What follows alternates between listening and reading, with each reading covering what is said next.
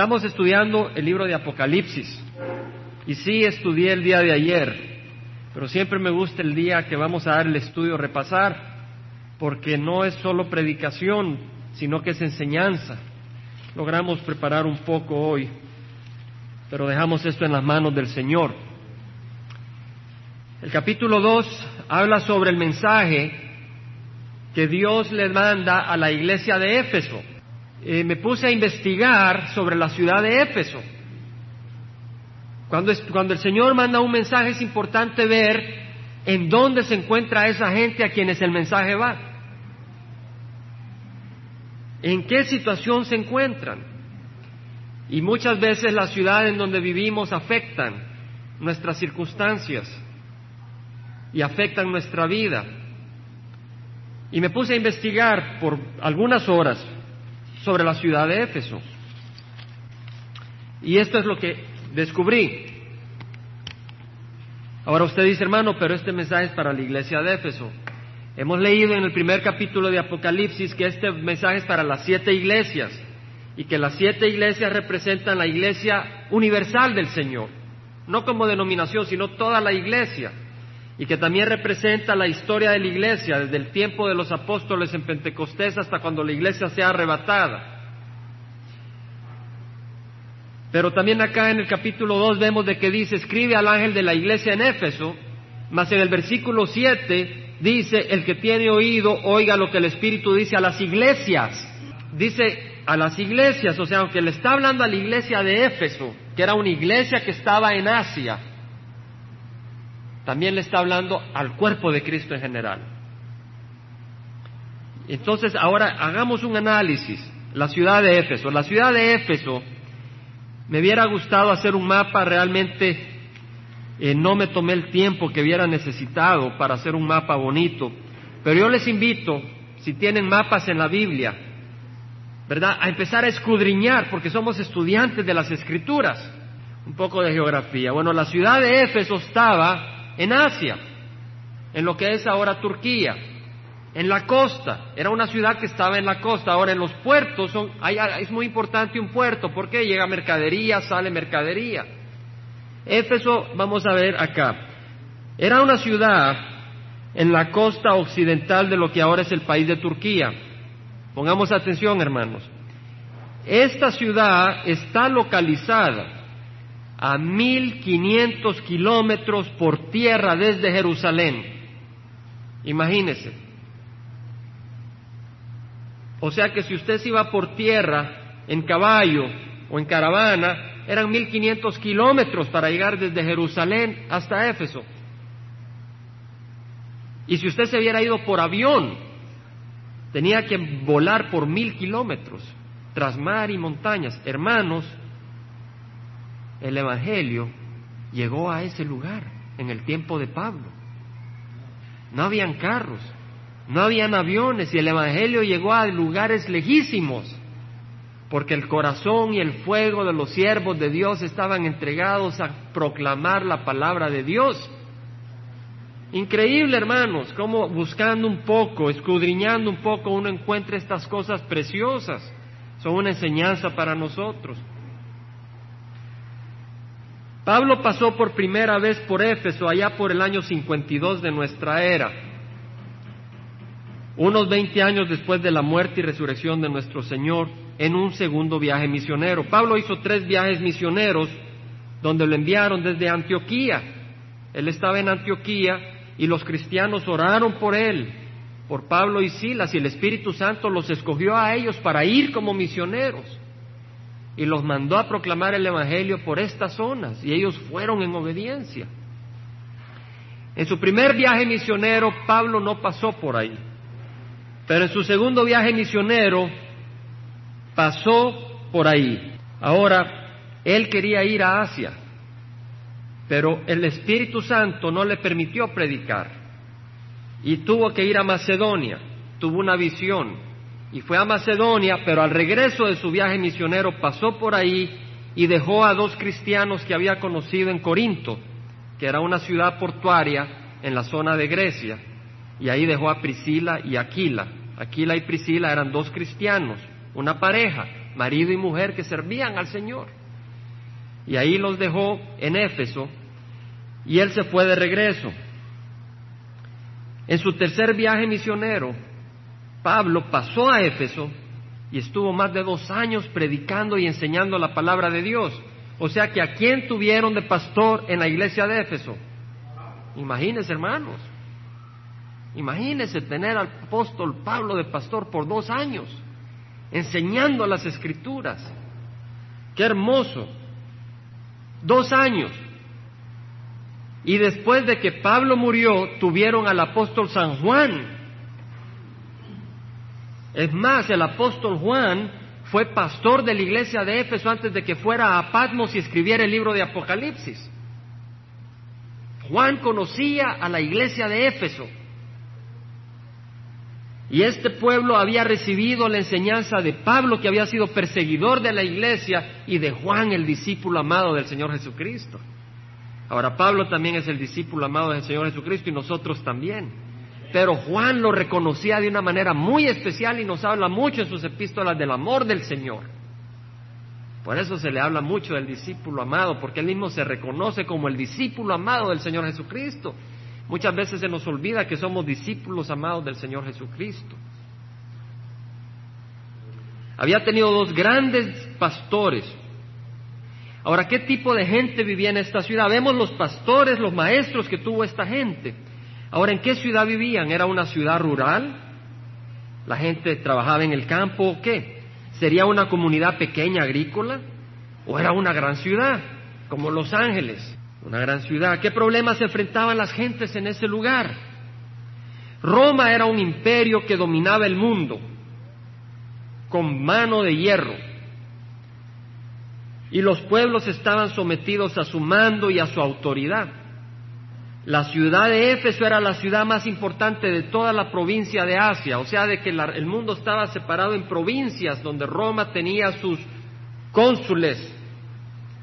Y en la provincia de Asia, que era de unos cien mil kilómetros cuadrados de tamaño, la ciudad de Éfeso era la ciudad más importante y estaba en un puerto, como decir Acajutla y me imagino que algunos puertos importantes de México. La ciudad tenía una calle principal de 11 metros de ancho. El suelo era de mármol, con columnas grandes a los lados, la cual llegaba hasta el puerto, que era un lugar importante para las embarcaciones que venían desde Roma la capital del imperio romano, o sea que el imperio romano tenía su capital que era Roma. Y de ahí llegaban embarcaciones a Éfeso y de ahí llevaban cosas para el interior del país, para el interior de las provincias. Y las mercaderías de las provincias de Asia pasaban por las calles y llegaban a Éfeso y de ahí se embarcaban. Era un centro muy importante como Los Ángeles. Los Ángeles es un centro muy importante, es un puente hacia el oriente, ¿cierto? Es un puente hacia México, California. Así como Miami es un puente para muchos centroamericanos, así lo es California para muchos centroamericanos y para muchos de México. Y eso tiene, un, algo muy importante, es estratégico para las cosas del Evangelio, hermanos. La ciudad de Éfeso era un puerto importante. Ahora, esta ciudad famosa en tiempos del Imperio Romano existía mil años antes de que Pablo llegara a Éfeso. Era una ciudad antigua. Éfeso no era una ciudad moderna como decir Irvine. Irvine es una ciudad que tiene unos 20 años no más. Santana tendrá tal vez 80 años, algo así, no sé cuánto. Ahora uno se va a Europa, hay ciudades que tienen mil años, pero Éfeso tiene tres mil años. Mil años antes de que Pablo caminara ya era una ciudad. Y era una ciudad muy importante debido al comercio. Pero como cortaban los árboles para madera y carbón y habían cabras y eh, manadas de cabras, ya no se reforestaba la zona y cuando llovía se llevaba la tierra y el suelo y, cubría el, y cubría el puerto. De manera que este lugar comercial empezó a sufrir. Y en el tiempo de Roma tenía esa importancia comercial, pero empezaba a cubrirse y a perder esa importancia como puerto. entonces empezaron a explotar la religión. La gente dijo, ¿y ahora de qué vamos a hacer el dinero? Y dijeron, de la religión. La ciudad de Éfeso contaba con una larga herencia religiosa pagana. Desde unos mil años antes que Pablo o el apóstol Juan caminaran por la ciudad, el rey que fundó la ciudad estableció sus pobladores cerca del templo de una diosa, a los cuales los griegos aprovecharon y la hicieron como diosa de ellos y la llamaron Artemis. O sea que mil años antes de que Pablo estuviera ahí, estaba ya una, una, un altar a la diosa Artemis. El culto a la diosa Artemis estaba asociado con ritos de fertilidad, orgías y prostitución. O sea que había libertinaje sexual en, en el templo y de esa manera uno le ofrecía su amor a la diosa a través de eh, prostitución y orgías con sacerdotisas. El culto estaba asociado con una tradición y una adoración muy fuerte. Se cree que había caído un meteorito del cielo en esa zona y ellos lo adoraban como la imagen que cayó de, Venus. La figura de la diosa Artemis era una estatua de mujer adornada. El primer templo Artemis, un templo muy grande, se construyó 500 años antes de que Pablo caminara por ahí, siendo el más grande de todos los templos de Grecia. Un templo grandísimo, pero fue quemado en el año 356 antes de Cristo. Y ese templo fue quemado el día que Alejandro el Grande nació. Alejandro Grande fue el gran conquistador griego que conquistó el mundo. A los 30 años ya había conquistado todo el mundo, antes del imperio, antes del imperio romano. Y Alejandro el Grande, como se había quemado ese templo cuando él nació, cuando él llegó a cierta edad, él reconstruyó grandemente el templo y fue un templo tan grande que fue de las siete maravillas más grandes del mundo en esa época. De las siete cosas más impresionantes del mundo era el templo a esa diosa. Los comerciantes y habitantes de esa área empezaron a aprovecharse cuando era el tiempo de Pablo, porque muchos empezaron a venir a adorar a la diosa ahí y ellos empezaron a ser más celosos en propagar esta religión. Venían turistas de todo el mundo, entonces la gente hacía dinero hospedándolos, la gente hacía dinero vendiéndoles comida, poniendo tienditas, vendiéndole ropa y también vendiendo estatuas de plata que los plateros vendían, sin ofender a nadie. Hay un poquito de relación a veces de religiones en nuestros países, donde la gente comercia, ¿verdad? Y hace dinero de estas cosas. Aún dentro de las iglesias protestantes, la gente comercia muchas veces y hace negocio. Entonces, cuando Pablo predicó el Evangelio en Éfeso, estaba atacando la idolatría, que era el fuente de ingreso para esta gente estaba amenazando este gran centro de religión pagana y poniendo en peligro el comercio y la fuente de ingreso. Éfeso era estratégico.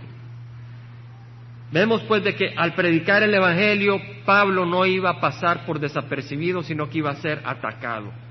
Y el cristiano que presentara una, una entrega al Evangelio iba a sufrir, porque iba a amenazar con su fe la tradición falsa y la religión falsa de ese lugar. Sin embargo, al evangelizar la ciudad de Éfeso era muy importante, porque al evangelizar la gente de ahí, ahí iba la gente y las caravanas para el interior del país. Ahí salían caravanas para Roma. Y de hecho, cuando Pablo predicó por tres años o dos años, más de dos años en Éfeso, tres iglesias se abrieron como a 100 kilómetros de distancia sin que Pablo tuviera que ir. Debido a la importancia de Éfeso, el Evangelio se propagó a la iglesia de la Odisea, a la iglesia de Colosas y a la iglesia de Geriápolis. Tres iglesias, o sea, tres ciudades, llegaron a tener sus propias iglesias debido al Evangelio que salió de ahí. Hermanos, nosotros estamos en un lugar estratégico. El viernes o el jueves, no recuerdo, estábamos en un grupo cinco personas. Uno era de Vietnam, su servidor de Centroamérica, otro era de Inglaterra. Habíamos uno de cada país, estamos en un lugar estratégico. Nuestra fe puede alcanzar a gente de China, a gente de las Filipinas, a gente de Centroamérica, a gente de Suramérica, a gente de Europa. Este es un centro estratégico. Y si nosotros vivimos nuestra fe aquí en California, vamos a tocar al mundo. No nosotros, sino el Evangelio, el Señor. El Señor nos está dando el privilegio de estar en un lugar estratégico. La carta a la iglesia de Éfeso, en el libro de Apocalipsis, fue escrita durante la persecución de los cristianos por el emperador romano Domiciano. Durante ese tiempo este emperador estaba persiguiendo a los cristianos y había que darle culto al César, había que adorar al César. Los cristianos no se sometieron al culto, al culto del César y sufrieron grandemente. Fue esa fe y perseverancia sostenida e inspirada por Dios que impidió que el cristianismo desapareciera. Si los cristianos hubieran doblado sus rodillas al César, diciendo, ok, yo doblo mi rodilla aunque de corazón no me doblo ante el César, esa religión, esa fe verdadera no hubiera permanecido. Las monedas de Éfeso tenían grabadas una palmera de dátil en la moneda, y en la palmera de dátil era un símbolo sagrado de los favores que provee la diosa Artemis. Y cuando termina la carta a Éfesos, el Señor no habla del árbol de la palmera de dátil, sino del árbol de la vida. Muy interesante. Porque la diosa Artemis, la diosa de idolatría, ofrecía una bendición a través de la palmera del, del dátil. Pero el Señor nos da a comer algo mejor que el dátil. Nos da a comer del árbol de la vida. Este es el background de la iglesia de Éfeso. Y a esta iglesia le escribe quién, hermanos? Le escribe Juan, pero, esta, pero el que escribe es quién? Es Jesucristo. Ven en el versículo 11. Estando yo en el Espíritu, en capítulo 1, en el día del Señor, y oí detrás de mí una gran voz con sonido de trompeta que decía, escribe en un libro lo que ves. O sea que Juan no escribió su imaginación, escribió revelación de Dios. Y en el versículo 1 del capítulo 2 dice, escribe al ángel de la iglesia de Éfeso. Y, ya dijimos que ángel es angelos, que quiere decir mensajero, y aquí está hablando a los pastores. ¿Entendemos? Le dice, escríbele al pastor de la iglesia en Éfeso, el que tiene las siete estrellas en su mano derecha. Y vimos que las estrellas que son eran los pastores Está en el versículo 20 del capítulo 1. En cuanto al misterio de las siete estrellas, hermanos, la palabra misterio no es como misterio de Agatha Christie o terror. Misterio quiere decir una verdad espiritual escondida, que se necesita la sabiduría y la revelación de Dios para descubrirla. Este es un misterio. ¿Qué es? ¿Qué son las estrellas? Dios nos revela qué significa. Las siete estrellas que viste en mi mano derecha y los siete candeleros de oro, las siete estrellas son los ángeles de las siete iglesias, es decir, los pastores y los siete candeleros son las siete iglesias. Y vemos acá que le dice, el que tiene las siete estrellas en su mano derecha, el Señor tiene a sus pastores en su mano derecha. El Señor no son los pastores, no es una organización, sino que es el Señor el que, el que construye su iglesia. Él es el arquitecto. Ellos están, si son pastores del Señor, están en la mano de Cristo Jesús. No están en la mano de una organización, están en las manos de Cristo Jesús. El Señor Jesucristo le dijo a Pedro, tú eres Pedro y sobre esta piedra, cuando le dice piedra se refiere a la revelación de que Jesús es el Hijo de Dios vivo, sobre esta piedra edificaré mi iglesia y las puertas del Hades no prevalecerán contra ella. ¿Quién edificará su iglesia? Jesucristo. Yo edificaré mi iglesia, no es Pedro, no es la iglesia católica, no es Calvary Chapel, es Jesucristo. Y nosotros tenemos que ser sensibles a la voz de Jesucristo para que Él nos use para construir su iglesia. Entonces las siete estrellas están en su mano derecha y dice, el que anda entre los siete candeleros de oro dice esto, el que anda entre los siete candeleros, el, Señor Jesucristo camina entre sus iglesias. Y si este mensaje no solo es para la iglesia de Éfeso, sino para nosotros, ¿quién camina entre esta congregación? Amén. ¿Entendemos, hermanos? Es importante, Jesucristo está caminando acá. Jesucristo se está paseando entre sus iglesias. Jesucristo mismo se está paseando acá. Y es importante honrarle. Es importante que lo honremos de corazón. Él pasa por la iglesia para examinar su iglesia. Él examina nuestras actitudes, mi actitud, la actitud de cada uno de nosotros. La examina para corregirnos. Y si no escuchamos su voz, se endurece nuestro corazón. Y es muy triste si nuestro corazón se endurece a la voz del Señor. El que anda entre los siete candeleros de oro, qué hermoso que el Señor se pasee acá. Amén. Qué hermoso que nuestro Señor Jesucristo acá se está paseando ahora. No porque lo veamos con los ojos, no porque lo entendamos en la mente, pero porque lo creemos, porque Él lo ha dicho. Y Él lo dice. Dice, el que anda, no dice el que anduvo, sino que el que anda entre los siete candeleros de oro. Y aunque estas paredes estén cubiertas con papel y colores, este candelero es de oro para el Señor Jesucristo. Porque Él nos ama. Porque es un candelero de oro, no una catedral de cristal o de oro. Un candelero. Un candelero es un lugar a donde se pone una lámpara. Y esa lámpara es la palabra del Señor Jesucristo. Y dice esto, el Señor Jesucristo dice esto. Ahora veamos, hermanos, que aquí dice, el que tiene las siete estrellas dice esto. ¿Quién es este? Jesucristo. Pero si vemos el versículo 7 dice, el que tiene oído, oiga lo que el Espíritu dice a las iglesias. Jesucristo y el Espíritu Santo son uno. Y Jesucristo dijo, el Padre y yo uno somos. Vemos acá la unidad del Padre, del Hijo y del Espíritu Santo. Es un Dios en tres personas. El Padre, el Hijo y el Espíritu Santo son tres personas.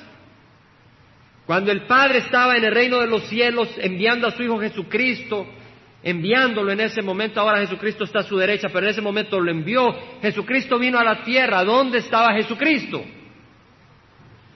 En la tierra. ¿Y dónde estaba el Padre? En el cielo, en dos lugares. Pero es un solo Dios. Y eso es lo que le dice Jesucristo a la iglesia de Éfeso, a esta iglesia que había sido enseñada por Pablo, que había sido enseñada por Juan, a esta iglesia que había crecido en un lugar importante, en una ciudad grande. Le dice, yo conozco tus obras, tu fatiga y tu perseverancia. Qué hermoso cuando el Señor te habla así. Ahora veamos que el Señor así le dice a cada iglesia. A la iglesia de Esmirna le dice en el versículo 9, yo conozco tu tribulación y tu pobreza, pero tú eres rico. Tú tal vez no tendrás un Rolls Royce, pero si tú tienes a Jesucristo, tú eres rico. Muchos tienen un Rolls Royce y son pobres. Yo conozco tu tribulación y tu pobreza. En el, a la iglesia de Pérgamo, en el versículo 13 le dice, yo sé dónde moras, donde está el trono de Satanás. Guardas fielmente mi nombre y no has negado mi fe. El Señor te dice, yo sé dónde moras, en Santana, donde hay mucha tentación, donde las mujeres andan buscando a los hombres casados o no, donde los hombres andan buscando mujeres independientes, donde la pornografía abunda, donde la droga corre. Yo sé dónde moras, pero yo estoy aquí para sostenerte, dice el Señor. A la iglesia de Titiara, de Tiatira, Versículo 19 le dice, yo conozco tus obras, tu amor, tu fe. El Señor conoce, en el versículo 1 del capítulo 3 a la iglesia de Sardis le dice, yo conozco tu nombre, yo conozco tus obras que tienen nombre de que vives pero estás muerta. Caramba, el Señor conoce nuestras obras. Quiere decir de que si nuestras obras son obras de Dios, Él las conoce. Y si son obras superficiales y externas, pero no motivadas por Dios, Él las conoce también. A Dios no lo podemos engañar. En la iglesia de Filadelfia, en el versículo 8, capítulo 3 dice, yo conozco tus obras. A la iglesia de la Odisea le dice en el versículo 15, yo conozco tus obras, que ni eres frío ni caliente, ojalá fueras frío o caliente. El Señor conoce nuestras obras. No solo conoce nuestras obras, Él conoce nuestros motivos. El enemigo no puede sorprender a Jesucristo porque Él conoce todo. Y porque Él conoce todo, Él puede decir, mis ovejas escuchan mi voz y yo las conozco. Él te conoce a ti, no solo tus obras. Y ellas me siguen y yo le doy vida eterna y no perecerán jamás. Y nadie las arrebatará de mi mano. ¿Por qué? Porque nadie puede sorprender a Jesucristo. Por eso nadie te puede arrebatar de las manos de Jesús. Nadie las arrebatará de mi mano. El Padre que me las dio es mayor que todos y nadie las arrebatará de las manos de mi Padre. El Señor Jesucristo nos dice que mayor es el que está en nosotros que el que está en el mundo. Él conoce todo. Él conoce los planes del enemigo, pero Él también tiene un gran plan para nosotros y nos ama. ¿Qué motiva nuestras obras? Muy importante. Pablo dijo, el amor de Cristo nos apremia. La palabra que usó no fue fileo, que significaría el entusiasmo así de un padre a un hijo, sino agape. El amor sacrificado de Cristo nos apremia. Él no dijo el amor a Cristo, él dijo el amor de Cristo, y hay una diferencia. El amor a Cristo quiere decir que amamos a Cristo. Pero él dice el amor de Cristo. Tú no puedes tener el amor de Cristo si primero no tienes el amor hacia Cristo. Si tú amas a Cristo, porque Él te ha amado primero, tú vas a recibir el amor de Cristo para dárselo a otros. Si tú no amas a Cristo, no vas a tener el amor de Cristo. Y si tú dices que amas a Cristo y no tienes el amor de Cristo para otros, tú no has conocido el amor de Cristo. Tú tienes que recibir el amor de Cristo. Tú tienes que entender que Cristo te ama, que Cristo dio su vida por ti y no tienes que impresionarlo. Tú tienes que entender que Cristo ya hizo lo que tenía que hacer por ti, tú no tienes que hacer nada más que como un niño pequeño recibir el amor de Cristo. Y cuando tú recibas el amor de Cristo sin tratar de ganártelo, sin tratar de merecértelo, pero creyéndolo como un hijo recibe el amor de su Padre, entonces tú vas a tener el amor de Cristo y vas a hacer las obras de Cristo. Dice, el amor de Cristo nos apremia habiendo llegado a esta conclusión que uno murió por todos. Tú no puedes llegar a esa conclusión de que Cristo murió por nosotros si no has recibido el amor de Cristo. Por consiguiente, todos murieron y por todos murió para que los que viven ya no vivan para sí, sino para aquel que murió y resucitó por ellos. Por eso los que han sido bautizados hoy se les enseñó y se les explicó, lo supieran o no, de que el bautizo representa que morimos a nuestra vida de pecado y así como somos hundidos en el agua, estamos diciendo, morimos al pecado para subir del, subir del agua, así subir a una nueva vida en Cristo Jesús. Y fue muy hermoso porque los que tomaron esa decisión están diciendo, he decidido seguir a Cristo. Y sabemos de que el Señor tiene a otros que va a estar llamando para que sean bautizados. Ahora dice la palabra del Señor, yo conozco tus obras. Le dice a la iglesia de Éfeso, era una iglesia que había visto a Pablo laborar. Y dice, yo conozco tus obras, tu fatiga y tu perseverancia. La palabra fatiga acá es copos y quiere decir trabajo, el Señor le dice a la iglesia de Éfeso, yo conozco tu perseverancia. La palabra acá es upomone. Es una palabra griega que, quiere, que viene de otra palabra que es upomeno, que tiene dos partes, upo y meno. Upo quiere decir abajo y meno permanecer. Es como quien dice una mesa, unas, unas patas de una mesa de granito a veces en los laboratorios tienen unas balanzas analíticas y las ponen sobre unas mesas de granito, que son de roca, para que las vibraciones no afecten la balanza, porque son balanzas de gran precisión. Y si usted quiere hacer un peso ahí en gramos y en miligramos y hay vibración, no se puede pesar. Entonces ponen unas mesas pesadas que pesan cientos de libras. Esas patas de esa mesa aguantan un gran peso. Y esto es lo que quiere decir upomeno, Quiere decir sobrellevar, cargar. Eso es lo que quiere decir perseverar. La iglesia de Éfeso era una iglesia que con su fatiga, con sus cargas, en sus obras, perseveraban. En sus luchas no se iban corriendo a una vida más fácil, sino que perseveraban. Si tú estás laborando para el Señor, más de alguna vez te sientes cansado y tienes que perseverar. Cuando uno llega a un partido de fútbol y a los primeros 15 minutos no hay nada que perseverar. Juegas 15 minutos y muy fácil. Pero si llevas una hora y media y sigues jugando, tienes que perseverar, sobre todo si has corrido. Pero en la vida espiritual es igual y es más serio. A veces empiezas la carrera y todo está muy hermoso, pero viene la carga y la carne empieza a morir y el yo dice, yo quiero descansar, yo quiero hacer esto, yo quiero hacer lo otro. Y el Señor dice, olvídate, yo quiero que tú hagas esto. Y viene el cansancio y tú tienes que perseverar. No rendirte, no irte para atrás. Y el Señor le dice a esta iglesia, yo conozco tus obras, yo conozco tu fatiga y tu perseverancia y que no puedes soportar a los malos. La iglesia de Éfeso quería mantenerse santa.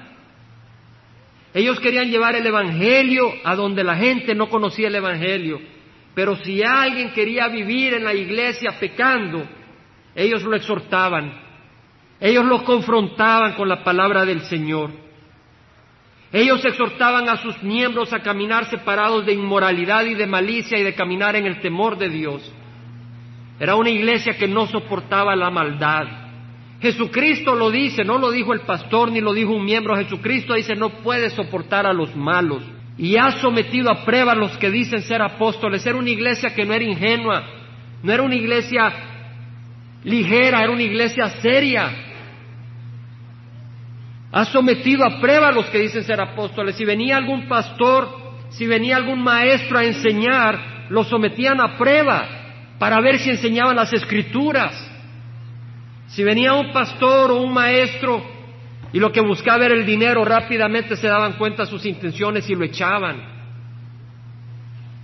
Si venía un pastor o un maestro trayendo doctrinas falsas, inmediatamente lo confrontaban y se tenía que ir corriendo si no se arrepentía. Era una iglesia que conocía la enseñanza de la escritura pura y sana a través de Pablo y a través de Juan. Y no permitían las doctrinas falsas ni gente que se aprovechara espiritualmente de ellos.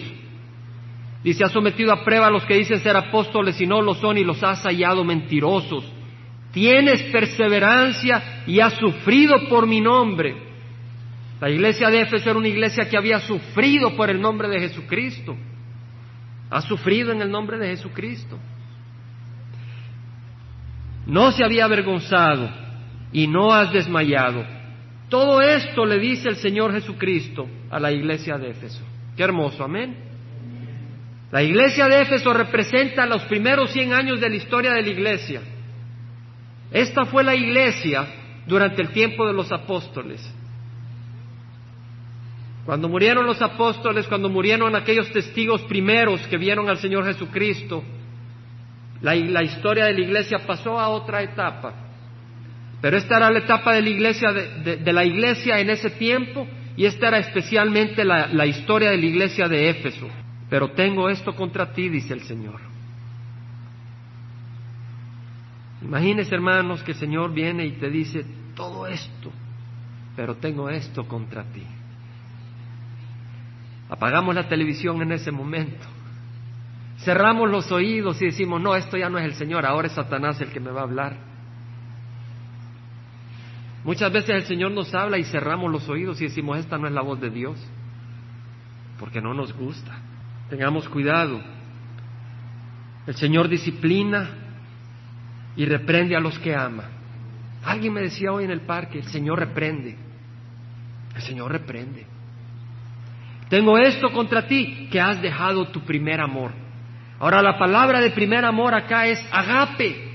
Ahora yo digo, ¿cómo es posible? Y me empecé a quebrar la cabeza. Y he enseñado sobre esto en el pasado.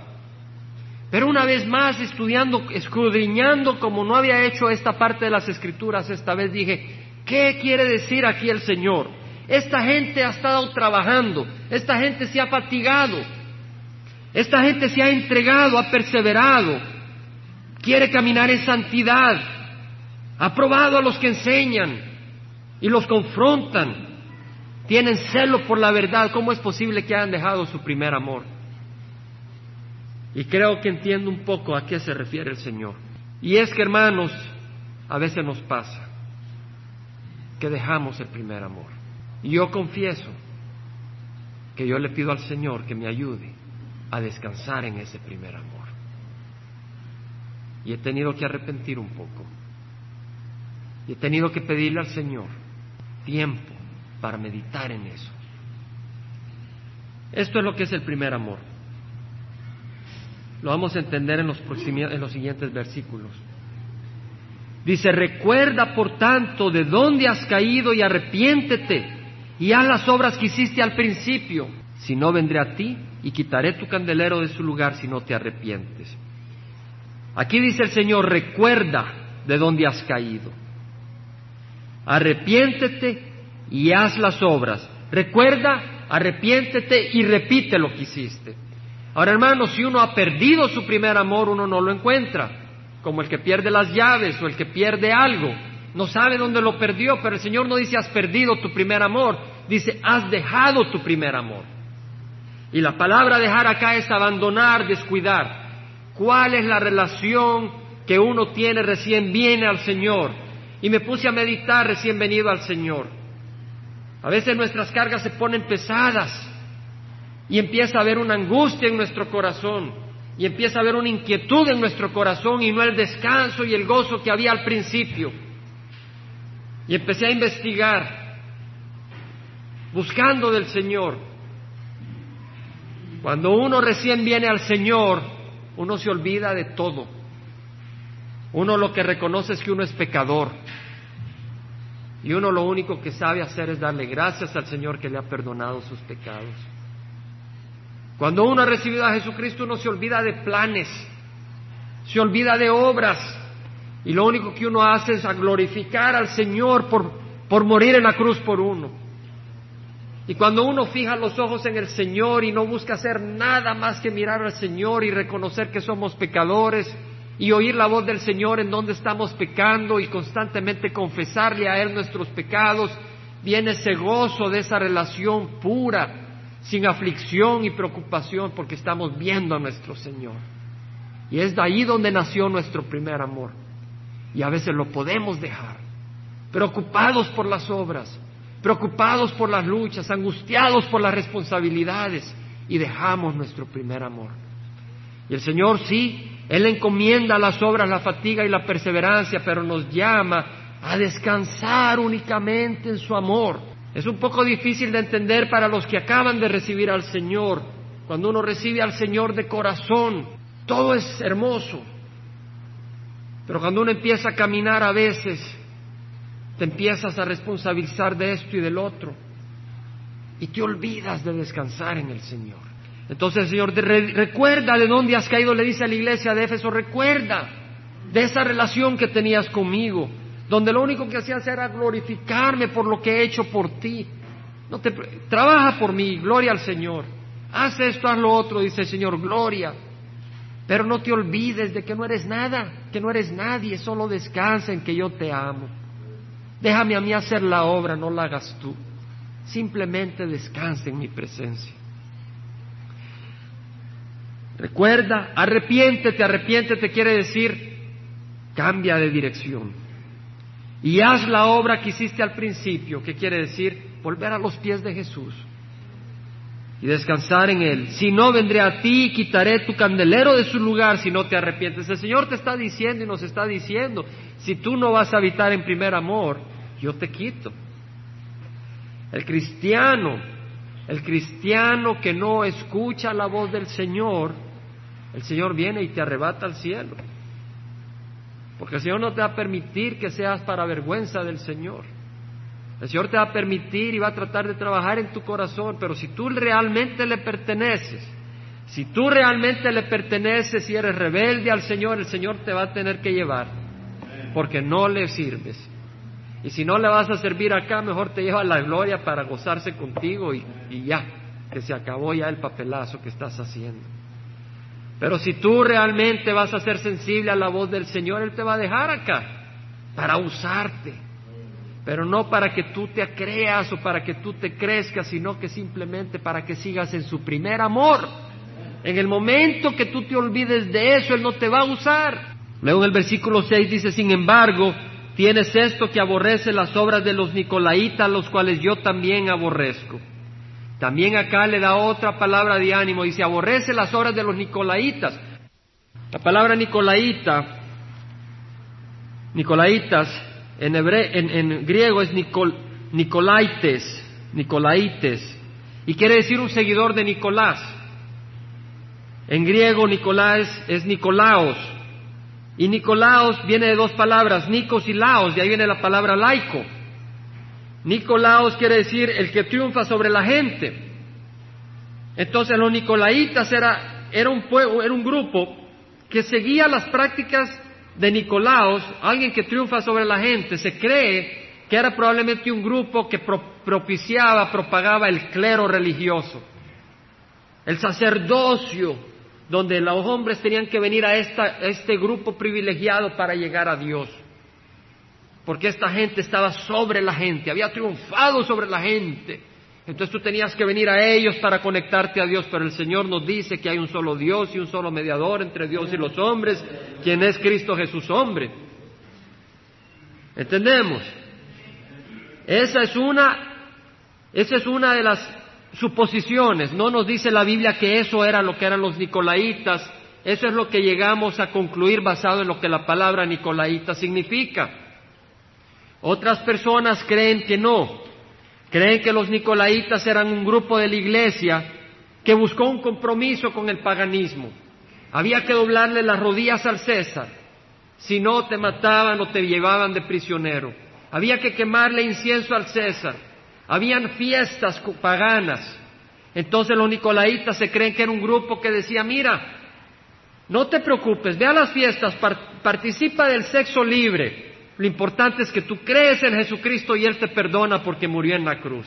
Un compromiso con el paganismo. Está bien, ve al trabajo. Y si te preguntan, ¿eres cristiano? Di, no, no, yo no soy cristiano, pero en el corazón tú sabes que eres cristiano para que te den trabajo. Porque si no, no te van a dar trabajo y el Señor te quiere dar de comer, el Señor no te quiere dejar sin comer. Usa la cabeza. ¿Ve? Un compromiso con el paganismo para negar al Señor. Interesante que Nicolás era uno de los siete diáconos de la iglesia. Si ustedes van al libro de Hechos van a encontrar que Nicolás era uno de los siete primeros diáconos. Ahora es importante, hermanos, entender muchas cosas.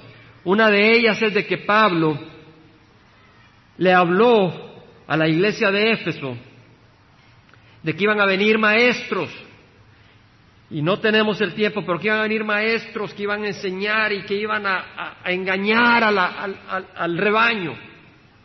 En su viaje, tercer viaje misionero, cuando se iba de regreso para Jerusalén, Pablo se reunió con la iglesia de Éfeso, los mandó a llamar a los líderes y lloraron en la playa y les dijo, ya no me van a volver a ver.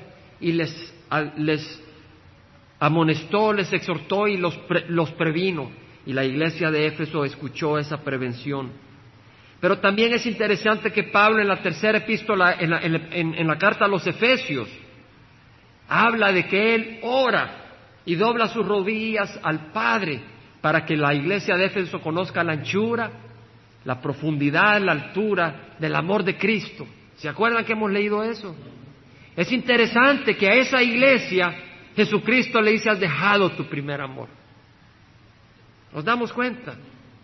Es interesante que a esa iglesia lo que debe de motivar nuestra relación, lo que debe motivar lo que hacemos acá en la iglesia es el amor de Jesucristo. Y cuando nos motiva el amor de Jesucristo nos amamos unos a otros. Porque el que dice que conoce a Dios y no ama a su hermano miente.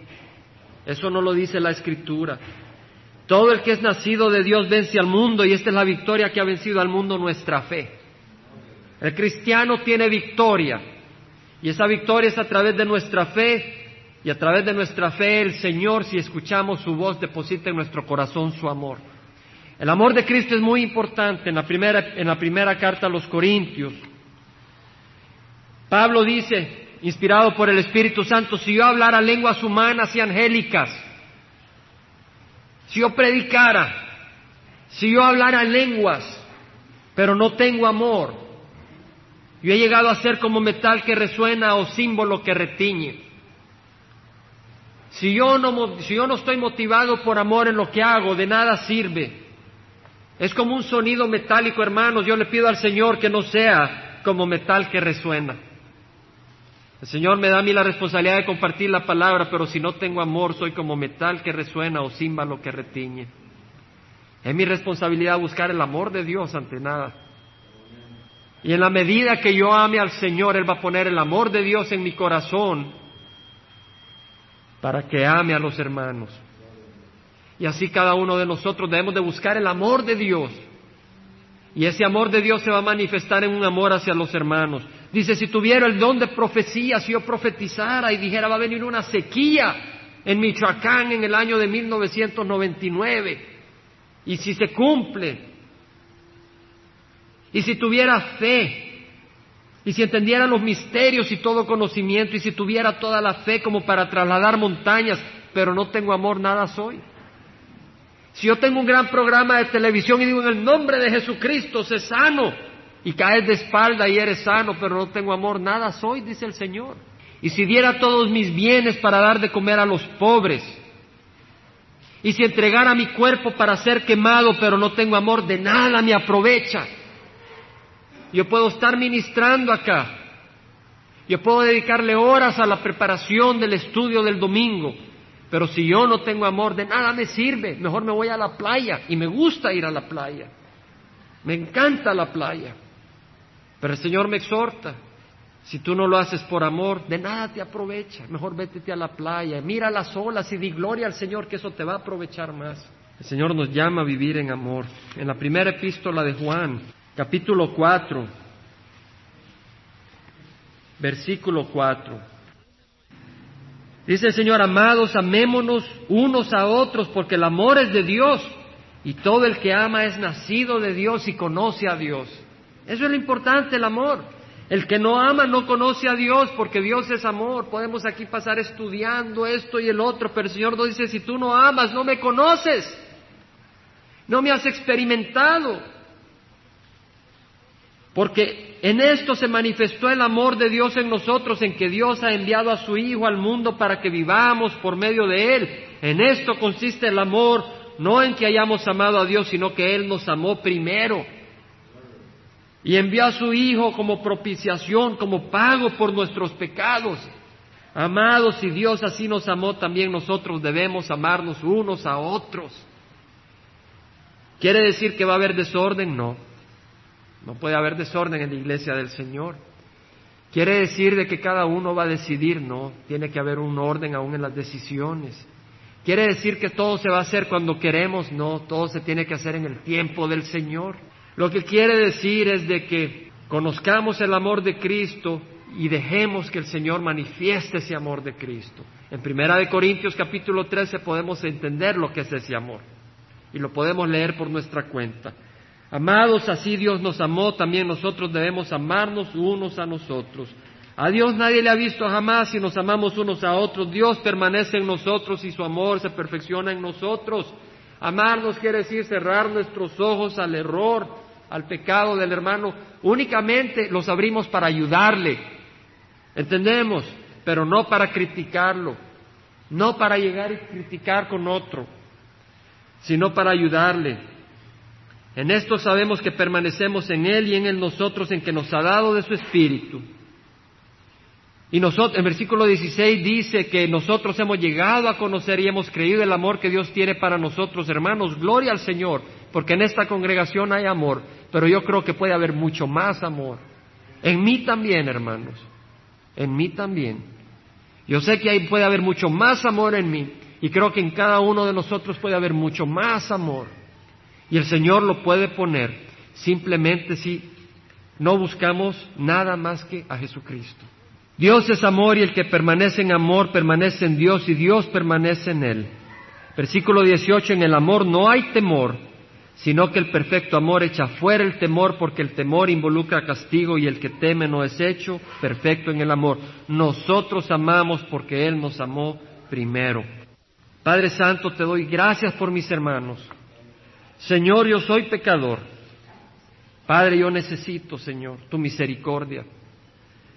Padre Santo, yo te ruego por, por mis hermanos y mis hermanas. Gracias, Señor, por el gozo que tuvimos hoy. Me sentí privilegiado, Señor. Me sentí conmovido Cuando el pastor americano me preguntó cuántos se van a bautizar, dije cuatro o cinco. No me gusta presionar que sea que el Señor ponga en corazones. Unos cuatro, unos cinco. Se bautizaron diez. Gracias, Padre, porque tú los trajiste. Eres tú quien pusiste en corazones, eres tú quien usaste hermanos y hermanas, y eres tú que los has convertido para el reino de los cielos. Los has traído del reino de la oscuridad al reino de la luz y Señor hemos experimentado ese amor y ese gozo en el parque después de ese bautismo. Gracias Padre, gracias Señor, te alabamos, te alabamos.